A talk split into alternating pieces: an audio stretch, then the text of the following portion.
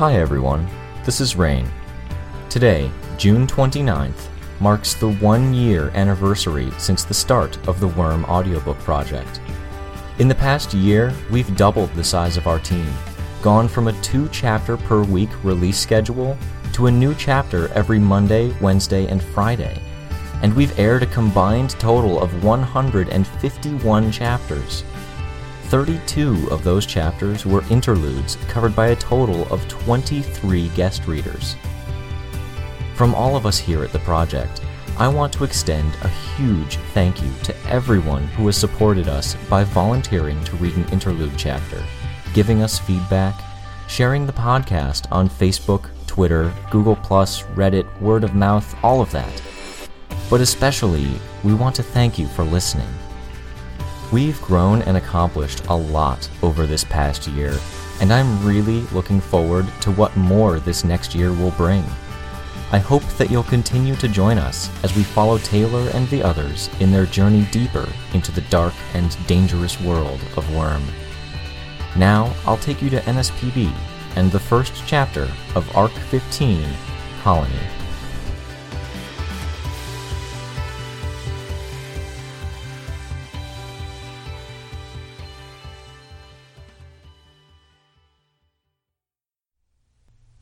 Arc 15, Chapter 1 Bentley lunged in my direction, and I could feel my people backing away behind me. I stood firm. The mutant bulldog landed with both front paws first, the impact so heavy that spittle and moisture was flung from his massive body. A low guttural noise tore its way from Bentley's throat as he surged forward again. I could hear yelps and shouts of alarm from the crowd behind me. Wood splintered, cracked, and finally gave way. Behind Bentley, the husk of a fire-scorched building collapsed. Chains that had been lashed to the building's wooden supports trailed from the dog's harness as he bounded toward Bitch. Of everyone present, only Bitch and I held our ground as the dog barreled into his master, practically bouncing with joy. Bitch, for her part, wrapped her arms around his head as he lifted her off the ground. Good boy. He's just a dog. Beneath the 3,000-ish pounds of muscle and the exterior of tangled muscle and bone, he was still a dopey dog who adored his master. Bitch had given him what he'd been yearning for since he was abandoned or abused in his past life. She'd offered him the affection and companionship he'd been wanting for years. I could relate. Not in terms of bitch, specifically, but I could relate. Get to work cleaning that up, I ordered. My swarm augmented my voice to carry it across the crowd of followers. There were 22 adults and 20 kids. With Coil's assistance, I'd brought in work gloves and black hazmat suits, but most people were wearing only the lower body of the suits. It was too warm for the full suits, and the masks were largely unnecessary. Everyone was dripping from the rain, but nobody was really complaining. I rather liked it. It was refreshing in the otherwise warm day. A generator stirred to life a short distance down the street, and there was something of a rush as people hurried to get away from the intimidating presence of the big bad supervillains and their mutant animals. That, and there was something of a fight to get the power tools. There were only so many circular saws and chainsaws to go around, and anyone who didn't have one was tasked with carrying the cut wood instead. I created a barrier of bugs to stop one of the teenagers from reaching for a circular saw. If you're under 18, you don't get to use the power tools, I called out. Priority goes to the people who know how the tools are used. Able-bodied adults get second dibs. Listen carefully to the guys who know what they're doing and work somewhere dry if possible. We've had enough casualties. Let's not have anything stupid happen with someone slipping or losing their grip in the rain. If someone's being an idiot, tell Sierra and she'll inform me. Sierra glanced at me and nodded. I turned my attention to Bitch. You owe me, she said. The rain had plastered her short hair against her scalp. Her gang of four people stood by with dogs on leashes. Barker, Biter, a college-aged kid with the scars of four parallel claw marks running across his face, and a girl with her arm in a sling. They didn't look scared, like my people had, but they still didn't look fantastically thrilled to be in close vicinity of one of Bitch's dogs on full throttle. Never mind that you were the one that came here early, of course. We'll get you and your people some lunch. She frowned. Lunch? There was a bit of a pause. I waited patiently as she considered the idea. Fine, she decided. Come on, I told her. We'll go to my place while we wait for the others. While Bentley had been helping to tear down and dismantle the derelict building, I'd been contemplating how I'd leverage Bitch's early arrival to mend fences and rebuild some trust. I'd decided on something simple, as that seemed to work best with Bitch. Barker and Biter looked pretty unimpressed, either way. Barker especially. We didn't talk as we made our way to my headquarters, and I was okay with that. Every exchange between us was one more chance for me to inadvertently offend her and the silence gave me a bit more time to consider how to tackle all of this. I was used to feeling like I had to approach every conversation with a strategy, planning out what I was going to say so I didn't sound like an idiot. That went double for bitch, because a slip up could set me back days or weeks in terms of our friendship. Should friendship even be my goal? Maybe I was better off just trying to be a teammate. It was just for my sake, I could probably convince myself. As it stood, though, I was thinking of Bitch. I felt like I would be abandoning her to a pretty lonely existence if I didn't at least try. I let them into my lair, after sweeping the area with my bugs to check for any observers, unlocking and opening the shutter. Charlotte had experienced a few sleepless nights since the scare three nights ago, so I'd given her permission to take it easy here with the warning that I'd have guests and would want her attendance. She still looked a little wary as Bitch, Biter, and Barker entered.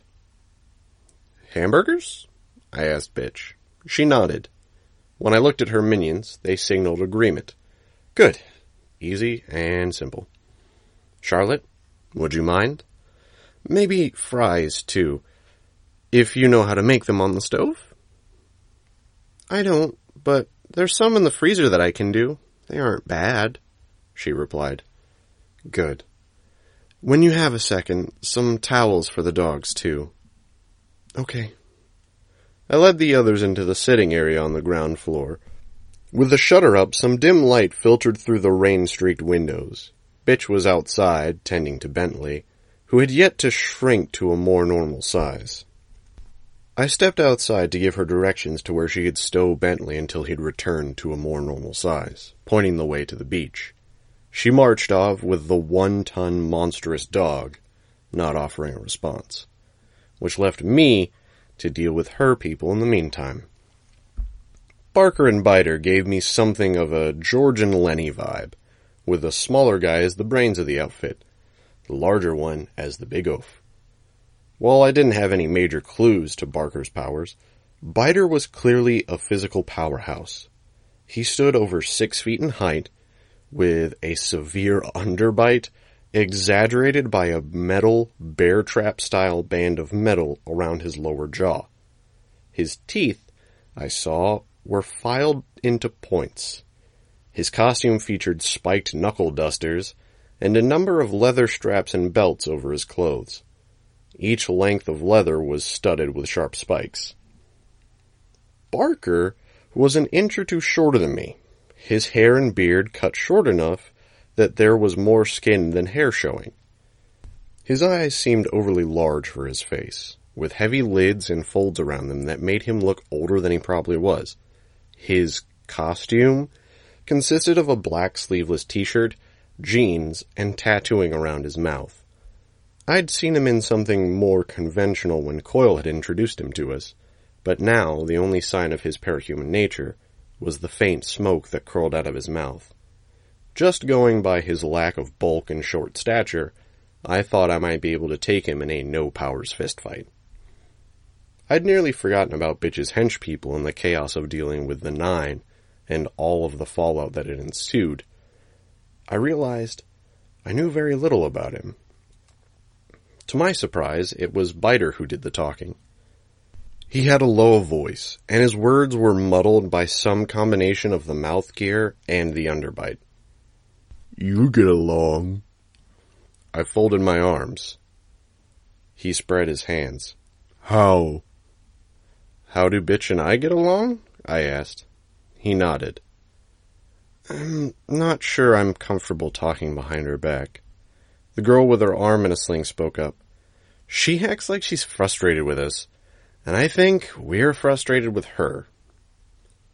I don't want to be rude, but that's really her business with you.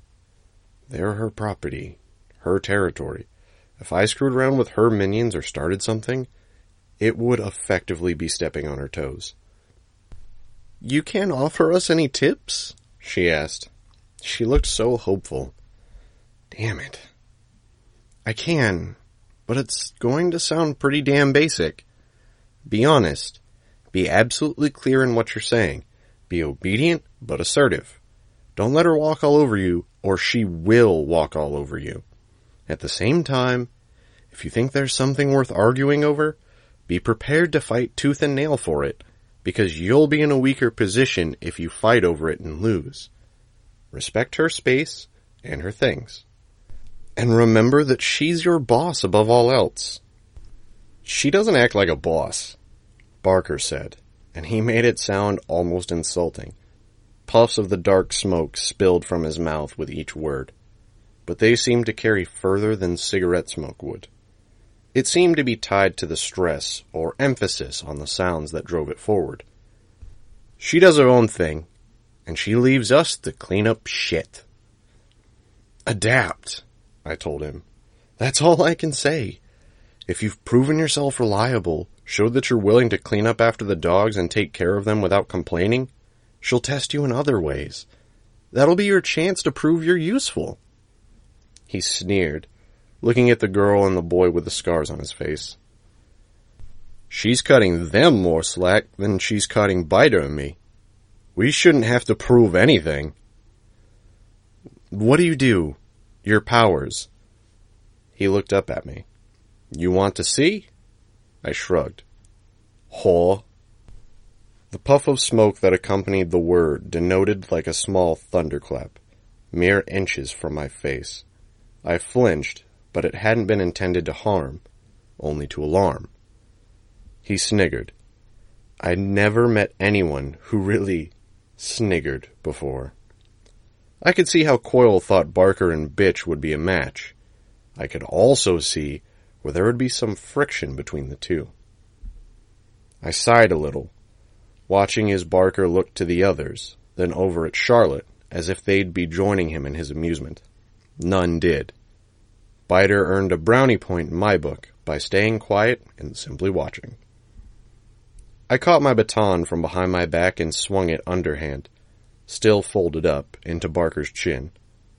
His teeth clacked shut with percussive force, and I stepped closer to push at his upper body while hooking at the chair leg with my foot to pull it in my direction.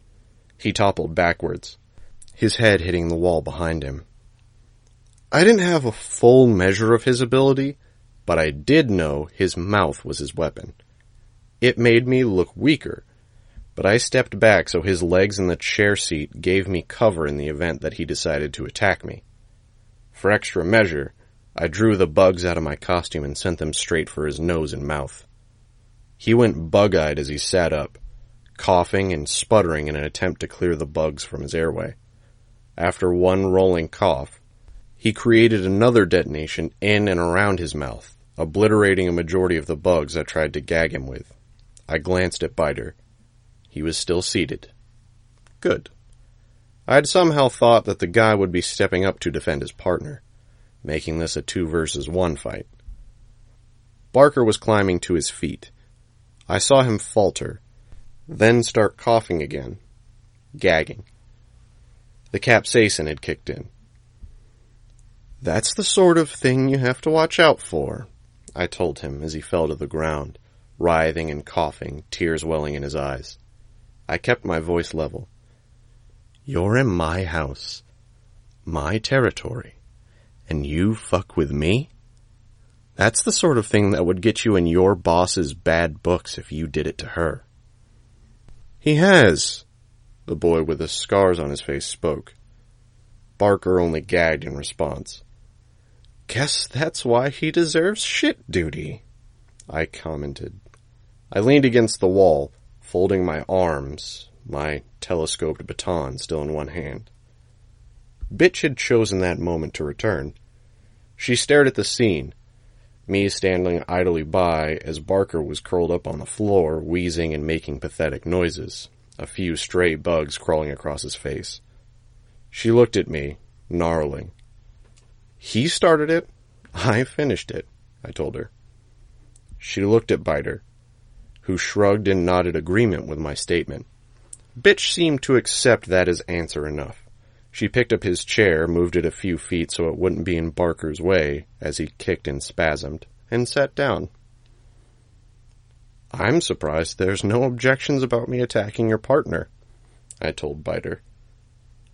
Your house, your rules, you said. What do you do? No demonstrations, please. I make parts of myself bigger. He pointed to his mouth, then to the fist with the spike studded knuckle duster. Open wide. Swing with bigger hands. Nothing that would have been that great against the nine. I couldn't blame Bitch for leaving them behind. Fair enough. I addressed the two unpowered individuals from Bitch's group. And you two? Why were you picked for her team? I was just starting my first year as a vet before everything went to hell, the girl said. Needed money to pay for my boyfriend's hospital bill. Was offered more than enough. He got better a week ago, then broke up with me. Not even a thank you. Guess I'm still here because I don't have anywhere else to go. And I like taking care of dogs. I saw an opportunity. Did you have a dog growing up? Greyhounds. Eclair and Blitzen. Blitzen? Like the reindeer? No. Like German for lightning. And Eclair is French. I could see Bitch was tense. Something about this line of conversation? I guessed what it might be, and continued the questioning. Why greyhounds? Don't they need a lot of exercise? She shook her head. No, they're running dogs but they only need about a half hour of walking a day. They work really well living in an apartment, which we were. They howl, Bitch said. Only if they're unhappy, the girl protested. She glanced down as Barker thumped on the ground with one fist, then looked up at Bitch and smiled a little. And ours were happy. Bitch seemed to accept that. Do you have a dog now? I asked. She shook her head. I don't have the money. Or, I didn't have money before Leviathan came. Student loans and living expenses kind of ate up whatever I made. I'm hoping to save up enough with the work I'm doing now. You buying the dog? Bitch asked. She seemed interested now, but there was still a tension, as if she was waiting for the other shoe to drop. One wrong answer, and this could turn ugly. I could only hope the girl had the right answers. I kind of want another greyhound, because it's what I grew up with.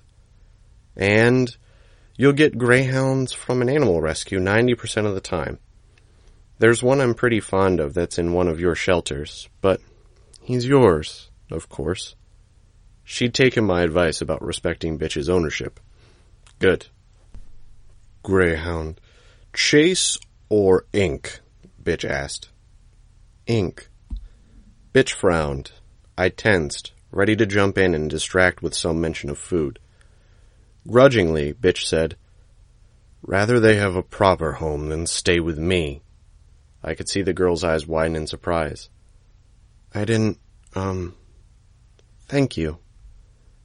If I see him in some cage in a shelter after you've taken him home, I'm going to track you down and dismember you, Bitch growled. I could see from the expression on the girl's face that she believed Bitch. Still, I saw her steel herself as she replied, If I fuck up, I deserve it. There wasn't much more I could do to help that conversation. I had hoped that this would set Bitch's underlings in the right direction. While they continued talking, I stepped away to check on the hamburgers that Charlotte was cooking on the stove. Is he going to be okay? She asked me. It took me a second to realize what she meant. I looked back at Barker. Yeah. I mean, is he going to attack us? I dosed him with pepper spray, basically, as well as a few stings and bites to add to the hurt. That'll generally put someone down for half an hour, so I don't think he's a threat. I don't think he's stupid enough to attack with bitch and I here. She nodded, but she didn't look relieved. I would have asked what was up. I tried to pry for more clarification on just why she hadn't slept well, or why she was so easily spooked, but I was interrupted by the vibration of my phone. I stepped up into my lair to take the call. We're a few minutes away, Lisa told me the second I picked up. Bitch is already here, I answered. Come in the front door when you get here. Radio. Ta-ta. She hung up. I took a second to compose myself, alone in the second floor of my lair.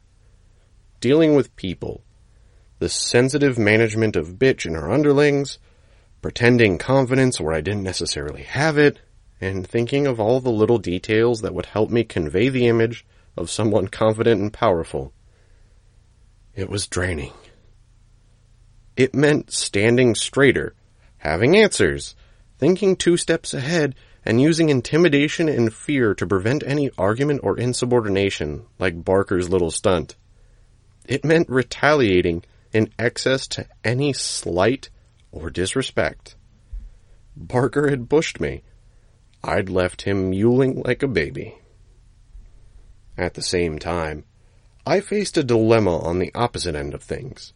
I wanted to help people, and I wanted to build friendships with the others. With the way bitch sort of mandated that I go the extra mile, it was hard to be nice to her without seeming weak to others. Well, what they didn't see didn't hurt 'em. I stepped downstairs. Bitch, I asked. A word? She frowned, glancing at the food. We'll be done before the food is, I promised. She followed me up the stairs. It's not complete, I admitted, walking over to where I had fabric draped over a workbench. I picked up one piece and flicked it out. I just figured you'd want to see it and voice any complaints before the others got here, so your voice doesn't get drowned out. She took it from my hands. It was a jacket, not dissimilar to the one she'd lent me once upon a time, but it was naturally lighter. There was a hood with a fluffy fur border at the edges, extending around in front of her shoulders. Besides the zippers and buttons, the fur was the only thing I hadn't made myself. I dyed it dark gray. I figured if you wanted it any color, you'd want it something dark. So I can tint it dark red, dark blue, dark green, or whatever you want. She stared at it, her forehead creased. It's spider silk. Tensile strength like steel, but flexible enough to resist wear and tear that steel wire would experience. And it's lighter than steel would be. Knives won't cut it. I figured you'd want a heavier feel, judging by the jacket you lent me before. So I put rectangular pieces of armor in between the inner and outer layer to give it more substance. I originally meant for there to be an undershirt or something you can wear to protect your upper body for when you don't have it zipped up, but I kind of cannibalized it for my own costume after I burned my legs. I'll have the shirt ready for you in a week or two. Here's the leggings too. They survived. I picked up the leggings. Unlike the jacket, they were skin tight. I don't wear tights, she said. I thought you could wear them under your pants if you were expecting a serious fight. I gave you an inner layer with a really fine weave for the inner thighs for when you're riding, so there's less chafing. Uh huh. I went out of my way to give you lots of pockets like you had in the other jacket. I don't think it'll be too hot. There's zippers in the armpits so you can ventilate some cool air inside, and you can detach the hood if you want. But I liked how it looked with the fur. I'm planning an inside liner for when it's. It's fine, she interrupted me. Stop talking. It's good. Yeah? I didn't get a chance to get your measurements, so I went by memory, based on the jacket you lent me. She pulled it on and adjusted the front. Fits fine. Here, I said. I turned around and grabbed the next piece. I handed it to her. She turned it around in her hands.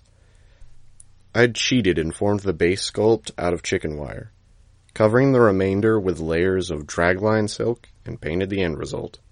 It was, as close as I'd been able to manage, a recreation of what her power did to her dogs in the form of a mask. Except I'd made it half human, half dog. Looks like Brutus, she said. I didn't see it, but I didn't see fit to correct her either. She pulled it on. It's just a little bit flexible, if you want to bend any bits that are rubbing in the wrong place, or shape it to fit your face better. It's fine, she said. She adjusted her jacket again. If you want me to change anything, no. Her refusal was so curt it gave me pause. I couldn't tell if she was upset or happy. I forced myself to keep my mouth shut. I'd give her a few seconds to let me know either way. If she didn't, I was ready to escape by pointing out that lunch would be waiting for us. You made stuff for the others? Yeah. But I didn't ask for it. I told you to fuck off when you asked me for my measurements, remember? I made it anyways. She adjusted her mask, turning it so it hung off one side of her head. She was glowering at me. Why didn't you listen when I told you to fuck off? Two ways I could interpret that question. Don't worry about it. Look, the hamburgers will be ready soon. I trailed off. An awkward silence reigned. I turned to head downstairs. What do you want for this? I looked over my shoulder. What? Nothing. You're trying to get some favor from me. No, I'm really not. It might feel like it, with the timing and what we're going to talk about with Lisa and the others, but it's really not. You're free to argue and disagree with me or the rest of us, just like usual. The costume's a gift. I don't get many gifts. I shrugged. What was I supposed to say to that? I couldn't help but feel that if I were a little more socially adroit, I'd have had a more snappy answer. She kept talking all of the stuff I've gotten, it's been with strings attached. Used to get gifts from one of my foster dads. She paused. And I get the money from Coil. Those aren't really presents. They're more like bribes or enticements. Really, truly, this is no strings attached. You can act like you normally would. I won't expect any different. Again, that glower. I swallowed. Wear it or don't wear it. It's okay either way. It's not a big deal. I'll wear it, she said. When I turned to head downstairs, she followed. I guess that means thank you. We were greeted by the others in the kitchen. There was just enough time to grab and prepare our burgers before the others arrived. Grue, Tattletale, Imp, Regent, and Shatterbird. They turned down the offer of food, and together we ventured back upstairs. With everyone gathered in my headquarters, I handed out the costumes. Like bitches, the other costumes were in various stages of completion, primarily with minor details missing or askew. I ate while the others tried it all on. Lisa's costume was virtually the same.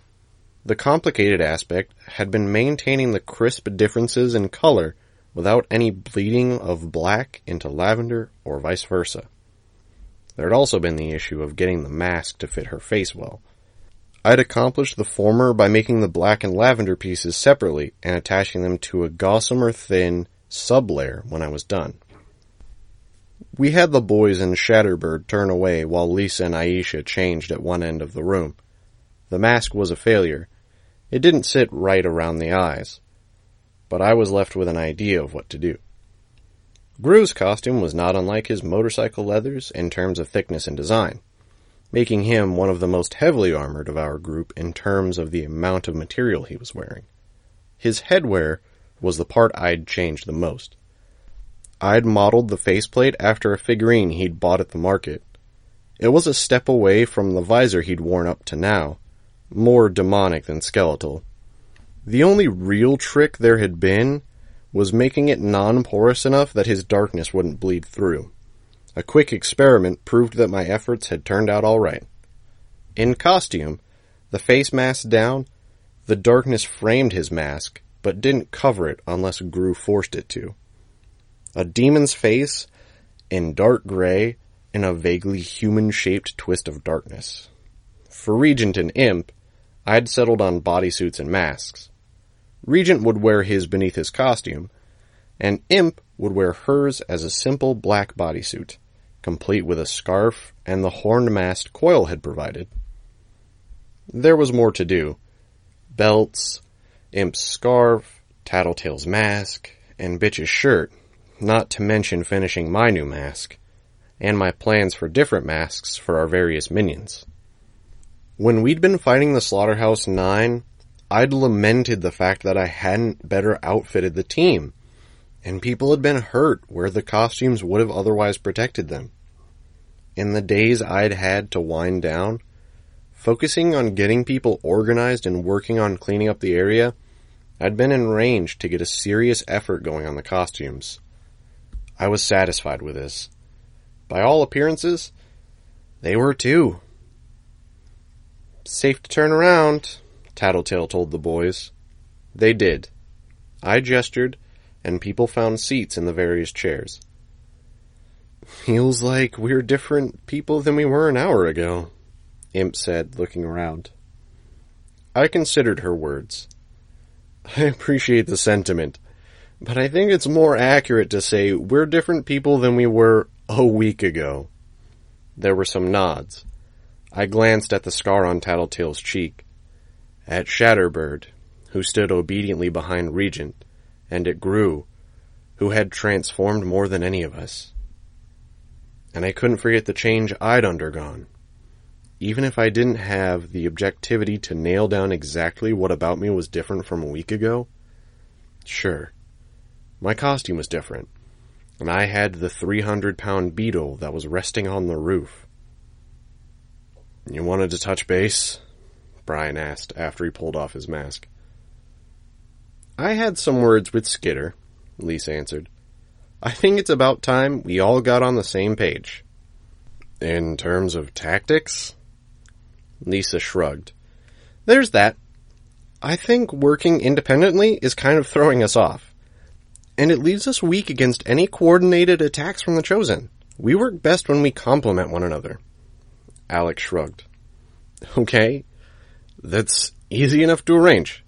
Not really a reason to throw a major group meeting. There's something else, I said. I swallowed, looking at Regent, Imp, and Bitch. I've already talked about this at length with Lisa, and I've discussed it some with Brian. This isn't an easy topic to broach because it sort of fucks with the team's status quo. That had their attention. I guess the question is, how keen are you guys working on continuing to work for Coil? Are we talking quitting in the short term or what?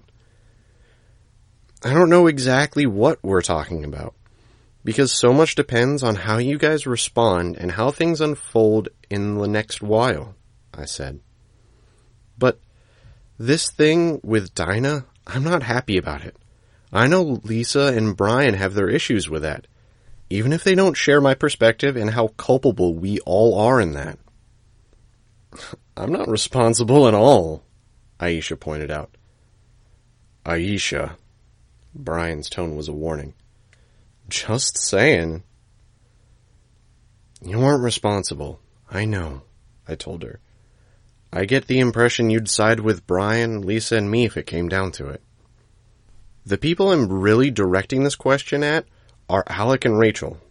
I'm under the impression they're the least invested in helping Dinah out, and they're the most interested in what Coil has to offer.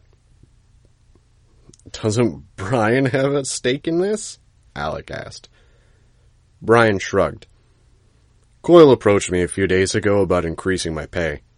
I think he knows that I'm not reliant on him anymore.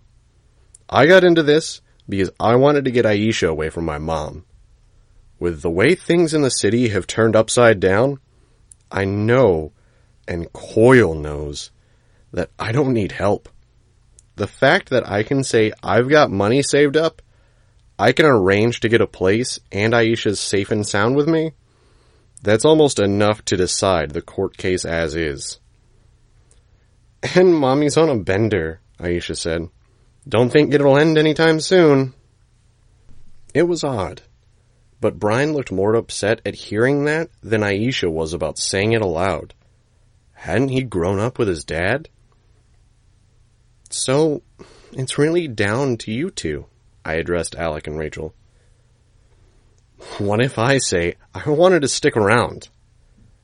That I like the status quo, Alec asked. That's fine, Lisa said. You'd be an asshole and a prick, but we'd work around you. That's vague, Alec commented. We can't exactly share our game plan with you if we're going to wind up on opposite sides, I pointed out. It's a hassle. Why make things complicated for all of us because one member of our group has a moral quibble? A pre-adolescent girl was kidnapped with our help, and she spent the last few months in a dungeon, drugged out of her mind. Also, Coil can use her power, I said. That's not a quibble. Alec sighed dramatically. I'm just pulling your legs. World's going to end in a couple of years. Won't kill me to help you make peace with yourself before it does. There was a long pause where nobody spoke. Nice, Alec, Brian said. Alec chuckled. What? It's true. That Dinah kid said it was. Don't pretend it's not going to happen. Might as well live it up before everything goes to hell in a handbasket. There's a chance it won't, I replied, my voice quiet. And with the sheer variety of powers out there, there's got to be an answer. That optimism's bound to be wearing thin by now, Alec commented. Enough, Brian said. Why are you guys freaking out? Because I'm calling you out on your willful blindness? The world's gonna end, and I'm okay with that. Therefore, I'm saying I'll go along with your plan, whatever it is. Why argue with me? Brian sighed. Bitch, I asked. I know Coils set up your dogs in those shelters, and we'd be asking you to potentially lose that, depending on how this plays out, but I've managed without money before, Bitch said. Smarmy bastard conned me. Promised me I'd be left alone if I joined the group. That hasn't happened. If he thinks I'll forget that because of what he's given me, I'd like to see the look on his face when he finds out how wrong he is. Thank you, I said. So, we're all in? I asked. It was fun, Alec shrugged. That's why we got into this, wasn't it? Easy money, fun, get to do what we wanted, no pressure, no responsibilities. It's become something else. So, maybe we end that. I don't necessarily want it to end, I said. I'm not talking about taking Coil head on. And I do want to preserve my territory if I can help it. It's helping people. So what do you want? He challenged me. For right now, I mainly wanted to know you're on my side. I really appreciate that you are, I said. I looked at Bitch and repeated myself. Really? And for the future? We've got an awfully small window, Lisa said. One and a half weeks, roughly, before Dinah's power is back online. Once that happens, Coil becomes a thousand times harder to take on. There's the mayoral elections, the question of whether the city gets condemned. What? I cut in. It's arguably more expensive to fix the problems here than it is to abandon the city entirely. Depends on what the consensus is from the president and all the other folks in charge. If that happens, what will Coil do? Brian asked. Leave. Start over somewhere else, transporting any resources he can, leaving behind all liabilities. He might bring some of you with him, offering some hefty bribes. Somehow, I don't think he'll bring Skitter. Even my own currency is running pretty thin, Lisa shrugged. He can't afford to lose you, Brian said. You're too dangerous as an enemy. Oh, I think he's studied me enough to feel pretty confident he can off me if he wants to, Lisa said. Trick is making it a sure enough kill that there's no chance of it backfiring on him. And me? I asked, feeling a pang of alarm. He knows your weak points, the gaps in your power, your dad, your identity, your morals. You already know that. I did. But hearing it so clearly, it was one of those cases where having the details laid out in front of me didn't make me feel more confident. So, this is going to be a different kind of fight, Brian mused. It's about control and subterfuge. If he figures out what we're doing, if we clue him in, he's probably better equipped than any of our past opponents when it comes to knowing how to deal with us. If the city gets condemned, we're boned. And if Dinah gets her powers back, he'll be impossible to beat. That's the gist of it. Even I don't know what he has planned for his endgame here. It's looking pretty ugly, to be honest. Lisa counted off the points on her fingers. The Chosen will be gunning for us. Coil's got a pretty small army of pretty excellent, well-equipped soldiers at his disposal. He's got some pretty fucking heavy hitters with the Travelers. The heroes are going to be into overdrive to establish some sort of control. And last but not least, he's Coil. Well, Alec said, chuckling a little. At least we have something to help pass the time while we wait for the world to end.